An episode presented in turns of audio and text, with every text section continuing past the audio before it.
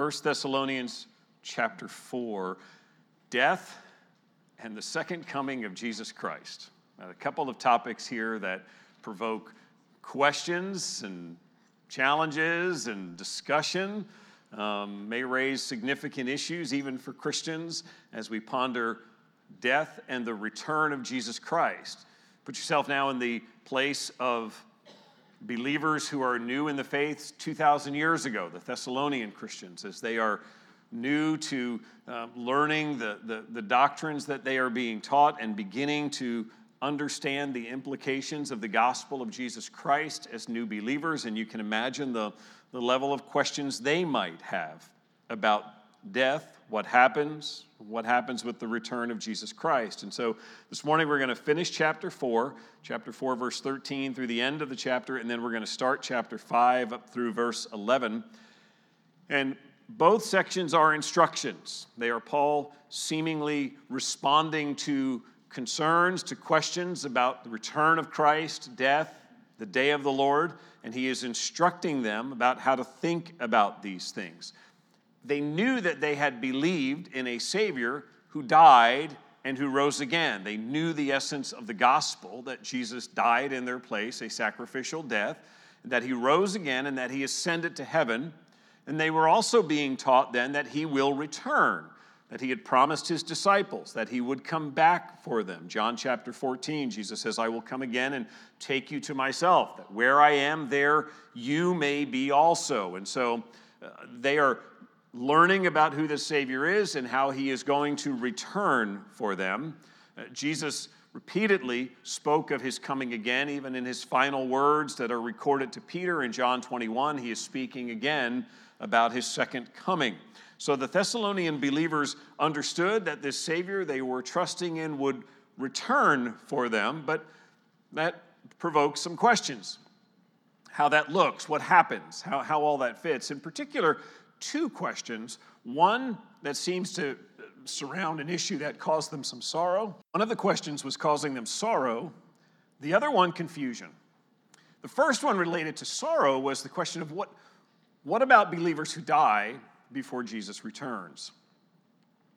There have been believers who've come to faith, they are rejoicing in their faith, but time has passed. We presume months, maybe a year at this point, from the time that Paul has planted the church, left under persecution, gone to Athens, sent Timothy back, ministered to the church. Timothy comes back with a report. Paul sends a letter we're presuming months, maybe a year has passed. And so, in that time, maybe due to persecution, maybe due to natural causes, there are some who came to faith in Christ who then died. The question now for these remaining believers is so we know we're supposed to expect Jesus to return. What about them? What about those who have been dead and buried? Is there, is there a disadvantage for them? How do they participate in that? What, what is their place in all of this? And so they are grieving this, Paul seems to indicate in this passage. Second question was really one of timing. The timing of something in particular described in chapter 5 as the day of the Lord. They had been taught, we'll see from Paul, they had been taught about this day of the Lord. It goes back to the Old Testament prophets, and it is a time of God's judgment on the unbelieving world. It is something that is prophesied by the prophets as something to come when God pours out wrath on the unbelieving world. And so the Thessalonians now, as they're going through life, they're facing persecution. Their world is getting hard, and some of them are starting to wonder are we in this day of the Lord? Are we part of this period? How will this period affect us? Are we delivered from that? And, and so Paul addresses these questions in 1 Thessalonians 4 and 5. And in both instances, what he does is he provides some substantial teaching. Here's the instruction that explains the answer to your grieving, and also that explains the response to your confusion about the day of the Lord. And he ends both sections in the same way. He ends by saying, therefore, and if you look at chapter 4, verse 18, at the end of the first section, he says, therefore, encourage one another with these words. Then he teaches about the day of the Lord, and he comes back in 511 and says, Therefore, encourage one another and build one another up, just as you are doing. I think this is really important that we see this as his therefores, as his application of all this teaching before we even set out on it, because I think it helps guide our thinking in this. The last six verses of chapter 4 and the first 11 verses of chapter 5, that whole section contains just three imperative verbs. In, other words, commands. Do this. And they are in these two verses that we've just read. Twice, therefore, encourage one another. And then the last one is build one another up. So, the key exhortation in light of this teaching about the return of Jesus Christ is to use the instruction you've been given to encourage other believers. The, the key purpose, Paul says, in, in coming to this understanding about the return of Jesus Christ and the day of the Lord and God's judgment is so that you might use this instruction to encourage one another and build one another up. Remember that when we start at chapter 4, kind of that transition point in the letter, it's that point when he says, Listen, you are walking in a way that is pleasing God. Now do so more and more, right? Excel still more. Do so in other areas of your life. Examine your life and see more areas where you can please God. Do so in your work. Do so in your relationships in terms of, of, of sex, how you look at sex. We've talked about sexual purity. And so here, you may please God more and more by encouraging one another, by coming alongside and ministering to one another, by taking God's truths, applying them to your own life, and then encouraging one another. Encouraging one another is not always the first application we tend to think of when we focus in on teaching about the end times. When it comes to the end times and, and what this looks like and what Jesus will do, how his return will look, and what, what these events are, there is a tendency to, to think about sort of debates and questions and, and, and chronologies and maybe even charts and other good stuff. And Paul puts this all under the heading of listen, I'm teaching you this so that you'll encourage one another the, the technical name for the, the category of theology that focuses in on the end times, on the return of Christ, and all that's included in that is eschatology. It's the study of last things. What happens at death? There's personal eschatology. What happens to the soul when, when a person dies? And then there's general eschatology. What happens to the world when Jesus returns? What is the future? What are the last things? And unfortunately, there are competing systems of eschatology. Theologian, theologians don't always agree about the things that, that will take place in the end or what the order might be, what, how the Bible seems to lay out the end times. And so it's not unusual for the study of last things to ultimately come to some application in terms of a debate, you know, trying to resolve this issue. That's why I wanted to start with the beginning and point us to the therefore. Because the therefore says, this is what I want you to do with this. I want you to encourage one another with this. I want you to take this teaching and I want you to live it out and be a source of encouragement to others and remind them that our Savior is coming back, that we have this hope, and He will come and He will judge as well the wickedness in the world. Rest in that. The King is returning. Even more importantly, as he will tell us in this passage, our Savior is coming back for his people. He is coming back to take his people to be with them. That is our great hope. Uh, spoken of in Titus 2:13 after urging believers to live holy lives says we are waiting for our blessed hope the appearing of the glory of our great God and Savior Jesus Christ there is our hope what we look forward to, why we're, we're living day to day is with that, that ultimate hope in Christ. So here's what we're going to see this morning. We are to grow in pleasing God by encouraging one another, specifically by taking this teaching about the return of Jesus Christ and the day of the Lord and using it to minister encouragement to one another, particularly in the areas of comfort and caution. Last part of chapter 4 will deal with the comfort part, and the beginning of chapter 5 will deal with the caution part. It all ties up, though, in this encourage one another. We've talked about this before. The Greek word for encourage, parakaleo, para meaning alongside, kaleo to call. The word is basically an invitation. It is, come walk with me, come stand with me, come be alongside me. And so when the New Testament speaks of that word to encourage, it, it should give us that picture of sort of a side by side nature of, of holding one another up and encouraging one another and spurring one another on. We can encourage by text and by email in our, in our day and age, but I do think the picture of the New Testament is even a little bit more personal sometimes. It is that, that closeness that comes. And it may include correction, it may include comfort, it may be coming alongside to urge, to exhort. The context often specifies exactly how it looks, but this is the essence of what we do as Christians. We come alongside one another to speak God's truth to each other in order to provide wisdom to those who are confused and comfort to those who are hurting and exhortation to those who are struggling in sin. The return of Jesus Christ is meant to be one of those sources of encouragement. This doctrine that we read this morning is to be some of the material that we use to encourage one another. So let's read the first section 1 Thessalonians 4, beginning in verse 13. But we do not want you to be uninformed, brothers, about those who are asleep, that you may not grieve as others who have no hope.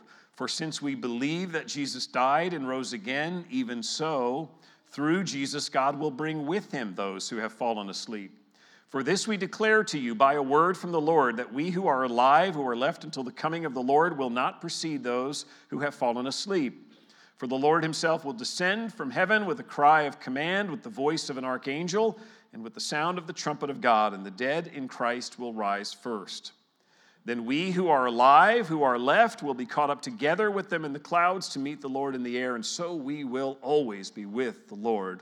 Therefore, encourage one another with these words. Jesus Christ is coming back for his people. Therefore, he says, encourage one another with this truth for the purpose of bringing them comfort. There were grieving Thessalonians. Some of these believers had come to faith in Christ. Some of their loved ones who had also come to faith in Christ had died in the interim period whether again it was by persecution or natural cause, some had died, and so those who are left behind are now concerned with what happened, what happens in particular to those deceased loved ones when Jesus Christ returns. They've been taught to await this, this coming Savior, but when He does, He comes for us. But what about those who are in the tombs, who have already been buried? Is there something for them? What takes place for those who are already dead and buried when Jesus returns? Verse, all these verses, 13, 14, 15, all use the phrase fallen asleep. The euphemism for falling asleep, uh, uh, sleep as death, goes way back, including in the first century. They understood that the, the body, when it is dead, when it is lifeless, uh, looks like it is asleep. And so it is a euphemism to picture the body. This is not a description of the soul's existence. This is not arguing for soul sleep, that somehow the person sort of enters limbo or enters an unconscious state. That is not at all the case. What it's talking about is the soul leaves the body, the body becomes lifeless, and it, it has the appearance of sleep. It is in repose at that point. In fact, verse 14 even makes it clear that when Jesus comes, God will bring with him those who have fallen asleep. To, to counter any notion that that the soul has somehow passed into sleep, it even makes it clear that God's going to bring them with him. Because when they died, the soul immediately passed into the presence of God. Those who have died trusting in Jesus Christ continue in this conscious existence. They are now in the presence of God. As Jesus says to the thief on the cross, Today you will be with me in paradise. Paul writes about it in 2 Corinthians 5. To be absent from the body is to be what? Present with the Lord, right? So the soul continues in this existence. It is the body that has the appearance of sleep, and it's the body now that is talked about being raised at this point.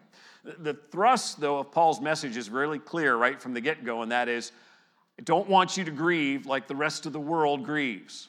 I don't want you to be in sorrow like unbelievers are. He's not ruling out sorrow or grief. He's not saying when someone dies there isn't a, set, a sense of grief.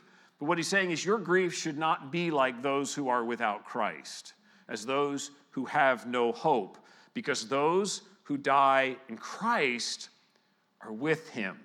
And when Jesus Christ returns, they will return with him.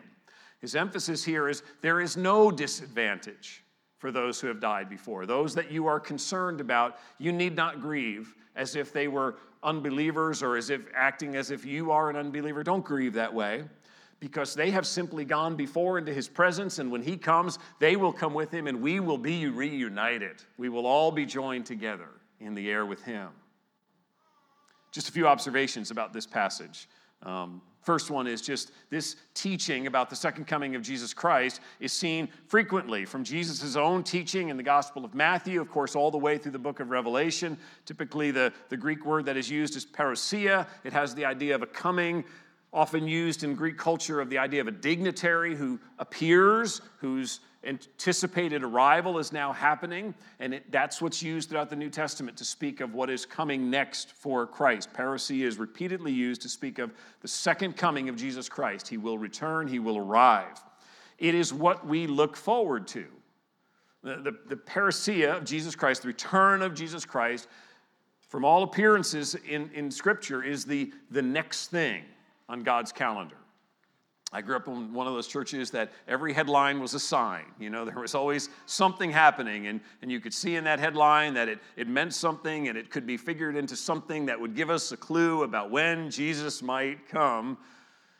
And the reality is that this is what is described as coming next. It says he's, he's coming and we're waiting for it. Because, in fact, what Paul describes here is really something that we use the term, the theological term, imminence to describe.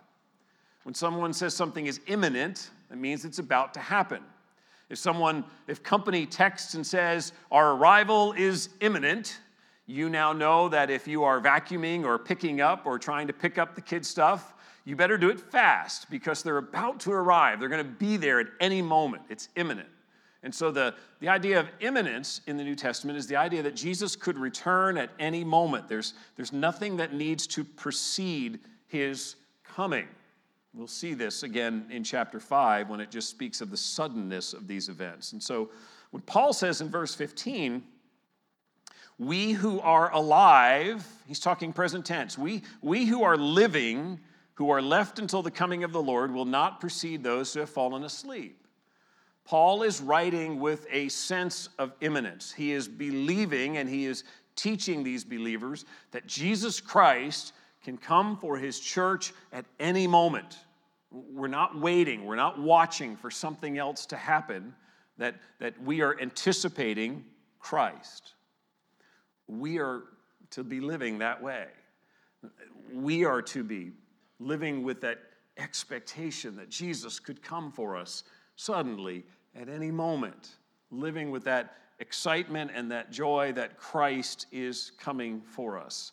Even Jesus said his return would come suddenly. When he's talking in the Gospel of Matthew, in Matthew chapter 24, he speaks of it as being a coming that will be at a day and time set by the Father, not known to anyone except the Father. He's emphasizing even there in Matthew 24, this will, this will happen suddenly. When Jesus returns for his people, it will be as described in verses 16 and 17 descending from heaven with a cry of command, with the voice of an archangel, with the sound of the trumpet of God, the dead rising, and then those who are remaining alive caught up together and reuniting with all of them. What's described here is, is what we would commonly call the rapture. This loud command, the sound of a trumpet, the bodies of deceased believers now coming up from the graves, joining the, the, the, souls, made new and joining those souls, and caught up together with the living believers at that moment in the clouds. Dramatic event. This is what he teaches us to anticipate this moment when the trumpet sounds and the command comes and the dead rise and the body of Christ is joined together. And verse 17 says, And so we will always be with the Lord. When Jesus returns, we will go to be with him forever. This is not some interim season, some temporary rest, some, some period of time. This is what for us is, even though we're, we don't ever stop existing, so we're already have started out on eternity, but this is sort of the functional beginning of eternity for you and I. Uh, when we are now in the presence of Jesus, and, and we will be in that with him forevermore. What could be more encouraging to us than that hope? That that is what we have to look forward to, him returning and taking his people to be with him forever. One other piece from out of this section is the, the basis of all of this. Back in verse 14, it said, For since we believe that Jesus died and rose again, even so God will bring with him those who have fallen asleep. That all, all of the hope, all of the anticipation, all of the expectation of the return of the Savior for us rests on for since we believe that Jesus died and rose again. The hope and the consolation of this passage is rooted squarely and entirely in the gospel of Jesus Christ. If you are not trusting in Jesus Christ, if you are not believing that Jesus died and rose again, then you are described as those in verse 13 who have no hope. The contrast in verse 14 is for since we believed, we are not as those without hope, we are those who believe in Jesus Christ. If you are not trusting in Jesus Christ, in his death for your sins, and in his resurrection to overcome that death, then, then death for you is, is completely uncertain, at least in your minds. That scripture is very certain about what it is that you face. You face the judgment of God. You face the judgment of God for your sins because Jesus Christ died on the cross and you are not trusting in him, then you stand in your sins and you are without hope. You remain in a place that is entirely worthy of grief because you are anticipating that consequential moment of death not knowing what happens next. And scripture saying the warning from your creator is you will stand before him accountable. He is your judge, and you will be in your sins and you will be condemned and judged. If you are trusting in him, he says, for since, then we have this hope. We have everlasting life. If you have that, then we are commanded by God to comfort one another with these words. This, this teaching should fill our hearts with gladness and it should be on our lips. We don't do that a lot. I know I don't sometimes. There's times even when I'm at, at, hospital visits and, and you feel like the person's in pain and they're, they're sorrowing, and, and, and we forget sometimes to, to remind them that there is hope. We are going to be with Christ. And even in this moment, that matters. That's what we've been given to have comfort. This is not all there is, this is a, a season. Eternity will be spent with your Savior, Jesus Christ. And we are to take hope in that and we are to comfort one another. Then he says, chapter 5 Now, concerning the times and the seasons, brothers, you have no need to have anything written to you, for you yourselves are fully aware that the day of the Lord will come like a thief in the night. While people are saying there is peace and security, then sudden destruction will come upon them as labor pains come upon a pregnant woman, and they will not escape. Stop here. So we are to grow in pleasing God by specifically encouraging others with the truth of the return of Jesus Christ and now these truths about the day of the Lord. And that encouragement should be both comfort, as we've seen, but also caution. This, this is a, a passage that also deals with a, a sober word of caution for believers. Remember again the, the setting for the Thessalonians. Fairly new believers, new to understanding this doctrine. They are taught to expect the return of Jesus Christ. It's not happening. It, it, it's that, that time of anticipation, and, and why isn't it happening, and where is it? It's kind of like when you, you know, say to a little one, We're going to King's Dominion. Ah, in, in like six weeks. We, we put it on the calendar.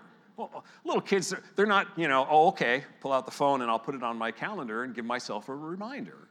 They're thinking, we're going to King's Dominion, so let's go. What, what are we waiting for? Why, why this period in between? So the Thessalonian believers have been taught Jesus is coming, anticipate his return. Problem is now time is passing. Where is he? Some are dying, persecution's happening the world around us is acting like nothing's changed. Our lives have changed completely, and the world around us is just oblivious. In fact, they, they actually hate us more. This doesn't make sense, and they're waiting and they're suffering. Jesus talks about this in Matthew 24 when he talks about the world at the time that he returns, and he compares it to the world in which Noah was. When Noah was building the ark in chapter 24, he says it will be similar. He says, For as in those days before the flood, people were eating and drinking and marrying and giving in marriage until the day Noah entered the ark, and they were unaware until the flood came and swept them all away. So will be the coming of the Son of Man. The Thessalonian believers are immersed in this godless world that is saying, stays just like yesterday. There's nothing different. We're not waiting for some grand event from God. It's just life. They're not seeing that with every moment they are drawing closer to standing accountable before the God of creation. They're just seeing it as life. It's just like today. Most people around us are not are not living in anticipation of Jesus coming back. The, the world tends to mock that idea when we talk about Jesus returning. They think we're foolish for believing that, just like the world around Noah thought he was foolish in his day. And frankly, it can prove tempting for us.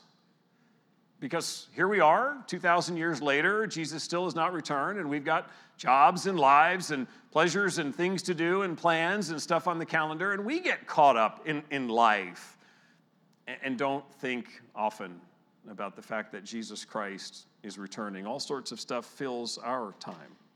It's easy to understand how, how one can spend days without ever thinking about eternity. Yeah, Jesus is coming. It could be in an instant, but look at my calendar. I've got stuff going on today. I've already got lots of plans, and, and all that is there. And, and Paul is, I, I think, in this passage, as he's teaching about the day of the Lord, is seeking to shift their emphasis To say, listen, you, you should live differently in light of all this, what, what's ahead.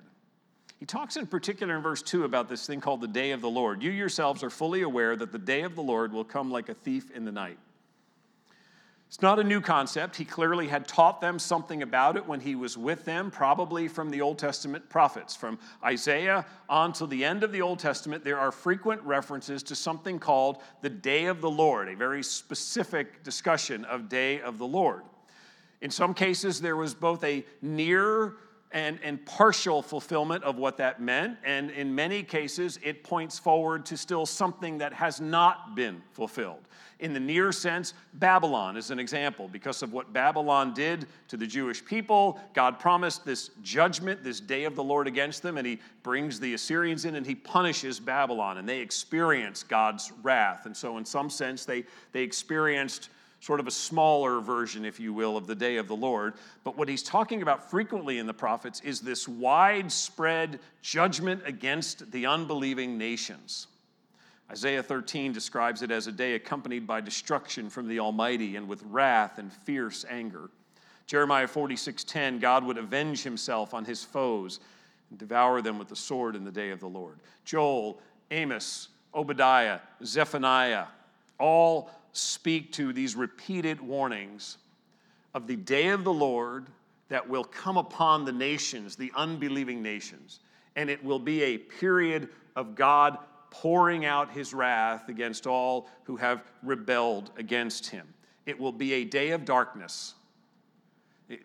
this, is God bringing judgment. Remember that when Jesus Christ came, and the Gospel of John tells us he came as the light, and yet what did men do? Men love the darkness because they, they love the deeds of darkness, and so they keep gravitating toward the darkness. The warning here is this will be a day of darkness. In fact, in the book of Amos 5:18 it says woe to you who desire the day of the Lord it is darkness and not light. It's a profound warning to say you, think that this day of the Lord is, is something you don't have to worry about, that you should be unconcerned about. Woe to you, because this will be a day when the world that has loved its sin will be repaid for its sin when God's judgment falls. In fact, Obadiah speaks of that. The prophet says, For the day of the Lord is near upon all the nations. As you have done, it shall be done to you. Your deeds shall return on your own head. We believe, Scripture teaches clearly, that you are saved by grace through faith. Salvation comes by trusting in Jesus Christ and his death and resurrection, not by deeds. You and I could never do enough good because we are already sinners, and so we cannot be saved by our deeds we are held accountable for our deeds if that's the way we decide to try to approach God as opposed to faith in Jesus Christ. And so that's why Obadiah says, Your deeds are going to return on your head. If you are going to come to God as one who has been his enemy, who has rejected his salvation through his Messiah, then you and all of your deeds will stand before God, and he will give you exactly what you deserve for them, which is condemnation because you have rejected him. And you will experience the wrath of God. So, this Day of the Lord theme is a day when the Creator, the Judge of all the earth, gives to mankind, un- the unbelieving world, what it deserves for its sin and rebellion. Isn't it great if you are trusting in Jesus Christ to know that we don't get what we deserve, that we get God's grace? Because of what Jesus Christ did, we are given mercy. And we don't have to stand there and, and, and be punished in our sins. Jesus Christ has taken that in our place. So Paul says, I have no need on this. Apparently, he had already done some teaching on this, and they understood some of this. The suddenness, he says, it will be like a thief in the night. We don't know when a thief in the night is coming. If we did, then we wouldn't have to worry about alarm systems and security and police because we know that the thief was scheduled to come tonight. So we'd lock everything and we'd tell the police ahead of time. But his point is this will happen when you don't expect it. It will come with this kind of suddenness. In fact, he says in verse 3, it'll come at the time that the, the people are saying peace and security. It's so easy to see this kind of mentality in our world the, the idea that it'll be fine. We can all get along. We're all good people. We can talk it out and we can have peace and, and, and, and everything will be just safe and secure because, after all, we're good people. And don't we love good things and peace, right? So you can see the world just falling into this, lulled, uh, lulled into this sort of sense of it's all good. And God says at that moment is his inescapable judgment will fall. Verse 2 illustrates the suddenness of the day. The pains of childbirth is designed to convey the inevitability of the day. It's, it's a picture of a, a normal pregnancy will inevitably culminate in labor pains. That, that it, it's hard to bypass that, that part of, of the pregnancy. And so, what he's saying here is not only will it come suddenly, but just like labor pains are a sure culmination to pregnancy, so the day of the Lord is a sure thing.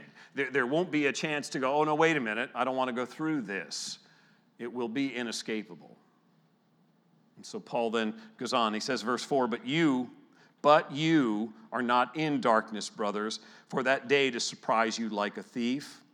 For you are all children of light, children of the day. We are not of the night or of the darkness. So then let us not sleep as others do, but let us keep awake and be sober. For those who sleep, sleep at night. Those who get drunk are drunk at night. But since we belong to the day, let us be sober, having put on the breastplate of faith and love, and for a helmet, the hope of salvation. What a contrast Paul puts here. It, it, it's plain. There are those who are in darkness. Spiritually, it is as if they are asleep. When it comes to the knowledge of the holiness of God, they are oblivious to that. It's as if they are in a drunken stupor when it comes to acknowledging who Jesus Christ is and believing in Him and trusting in Him. And so they are in this spiritual state of darkness. They have dismissed God. They're not thinking about the possibility of His wrath. They are living for the moment, living for self. But you, brothers, verse 4. You are not in darkness, we are of the light. Positively, that means we will not be caught in the day of the Lord. That's the, that's the hope of this passage, that when this day of God's wrath falls, you are not under that. You are not caught in God's wrath. Not only are you saved from the wrath of God against sin, but you're rescued from this wrath that is to come when God pours out his wrath on creation. Paul is not, and I said this at the beginning, I don't think Paul is looking to give us a line by line chronology of the end times, but I think it's entirely logical to see here a sense of order in Paul's writing. That he's already spoken of the fact that Jesus will come and he will deliver you, he will take you to be his, and then he begins to talk about the day of God's judgment falling on the earth, that there is a rescue or a deliverance from that beforehand. So the Thessalonian Christians were not waiting. nothing in chapter 5 is telling them to wait for the day of the Lord and anticipate that as a sign. They've already been told, you wait for Jesus. He's coming for you. The unbelieving world will face the wrath of God in the day of the Lord. We will be taken to be with Jesus before God pours out his judgment on the nations. The intent, though, is not to just give them an escape plan. This isn't just meant to say, and so you're good, you're safe, you don't have to go through this. If that was it alone, we kind of fall into that same mentality we saw last week where they are struggling with their responsibility to work with their hands and pay their bills and, and some of the, the, the diligence that was lacking in them because of this attitude of, well, Jesus is coming, so I don't have to do anything. I just have to sit here and wait because at any moment, and I don't have to be responsible about life. And, and so he's already corrected that. And this is not meant here to be just a you're out of here, so don't sweat it kind of line. The greater application is, and so this is how you ought to live. Because he doesn't just say, you're not of the darkness and you, you're spared from this. But he goes on and says, so then don't we shouldn't sleep, verse 6. Let us not sleep as others do. Let us keep awake and sober. We belong to the day. Be sober. He's saying to believers listen, just because that doesn't await you, you should be living differently. You should be living as a person who sees the time short and sees these unbelievers headed racing, if, if you will, to the judgment that they are doomed for apart from Jesus Christ. You should be pursuing spiritual di- disciplines, diligence, disciplines, wakefulness, alertness, sobriety. You should live differently because you're in the light. Our lives should reflect different priorities. Our lives should be characterized by exactly what Paul has commended repeatedly in this book of First Thessalonians when he's talked about your work of faith and your labor of love and your steadfast hope. Remember these things that he praises right in, in the beginning in chapter 1 and he brings up again, and here it is again in verse 8 since we belong to the day, be sober, put on the breastplate of faith, having put on the breastplate of faith and love, and the helmet, that's the hope of salvation. He's bringing back those same themes. You live as somebody who is walking by faith in Christ. You love God and you love others uniquely as only you can do as a believer in Jesus Christ. You put on that helmet, which is the, the, what guards your mind so that when you face struggles and trials and temptations, there is this pervasive thought that says, Jesus is coming back for me. I belong to him. This is not all there is. This, this will pass. This pain, this suffering, this hardship that I'm enduring, this temptation that I face. This is for a season. But ultimately, the helmet of the hope of salvation says, This is not all there is. I will stand before my Savior and I will be with him forever. And he finishes then by saying, verse 9, For God has not destined us for wrath, but to obtain salvation through our Lord Jesus Christ, who died for us so that whether we are awake or asleep, we might live with him. Therefore, encourage one another and build one another up, just as you are now doing. See Paul take it full circle? Where did we start? For since you believe that Jesus died and rose. Remember, it was the gospel. He's, he's looking forward, return of Christ, day of the Lord, but he's rooting it all on the death of Christ and his resurrection. He's saying that's the foundation. Because of what happened there, this is good. This is sure. We can rest in this because of what Jesus has done. For God has not destined us for wrath, but salvation through Jesus Christ who died for us. Jesus already took God's wrath. We are not going to experience it because Jesus bore it in his body, in his flesh. And he has now given us that sure promise that whether we are alive to hear the trumpet and be called into his presence, or whether we die before that happens, we are with the Lord. We are with him, and when he returns, we will be with him and we will be reunited with our brothers and sisters in Christ in that moment. That is the heart of all the encouragement in this passage. The heart is the gospel. That's how we encourage people. We encourage them with the coming of Christ, but that is no hope if they are not first knowing that Jesus Christ died and that he rose again. And in that is where your faith must rest. We can live with spiritual alertness and grow in faith and hope and love, knowing that whatever happens to our bodies, we have this promise of a glorious appearing of our Savior to be with Him forever. And his message here is speak about these things. Don't shy away from talking about the return of Christ. Don't act like it's not ever going to happen. Encourage one another with this. I had a friend when we lived in Alaska. Every time I, I, think I can, I can almost safely say every time we talked about planning something that was in the future, at some point during the conversation, he would, in a very sound and serious way, say, Jesus is coming back. And I remember the first couple times when we talk about planning some event. I think he was helping us with the youth ministry, I think, at that point, and we would plan something for a month away, and he'd say, Oh, by the way, Jesus is coming back.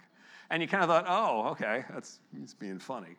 And, and, and then you came to realize when he did it all the time, this was his way of, of, of bringing up exactly what Paul's doing here and saying, Yes, sure, plan, plan, be wise, take steps, do the things we need to do, serve God, glorify Him, but never forget Jesus is coming back. It could all change in a moment. All of those plans could be long gone and we could be with the Lord forever. That, that just became so wonderfully encouraging to me. Encourage one another when fellow believers are grieving, when they are hurting, when life is hard, when struggles are real, when temptations keep trying to draw us away from Him. That is when we need to be encouraging and exhorting and comforting and cautioning and reminding Jesus is coming back. Our Savior is coming for us, and we will be with Him always. We have a living Savior who died for us and who rose and who one day will return to bring us into His presence. So take some wise risks. You know, what can I do for Christ? What can I venture wisely out and, and, and, and take some steps that, that may not, from the world sense, make all of the pragmatic, logical sense? Take some wise risks. Stand firm when, when the world is trying to push you to, to cave on your principles, when your job is challenging you to compromise. Stand firm because this is, this is not all there is. It's not all about the job in this moment. I will be with Christ soon, imminently. Live boldly for Him encourage each other for Him, sacrifice for the sake of His glory. This, this, this is all, it's wonderful what God has surrounded us with, but it's going away. And one day we will be with Jesus forever. Treat today as if this is the one when the trumpet sounds and we are in His presence forever. Would you pray with me? Lord Jesus, I pray that if there's anyone here this morning or perhaps watching us on Facebook um, Lord, I, I pray that today, if they are not trusting in Jesus Christ, and I pray that you would graciously bring them to see the Savior Jesus.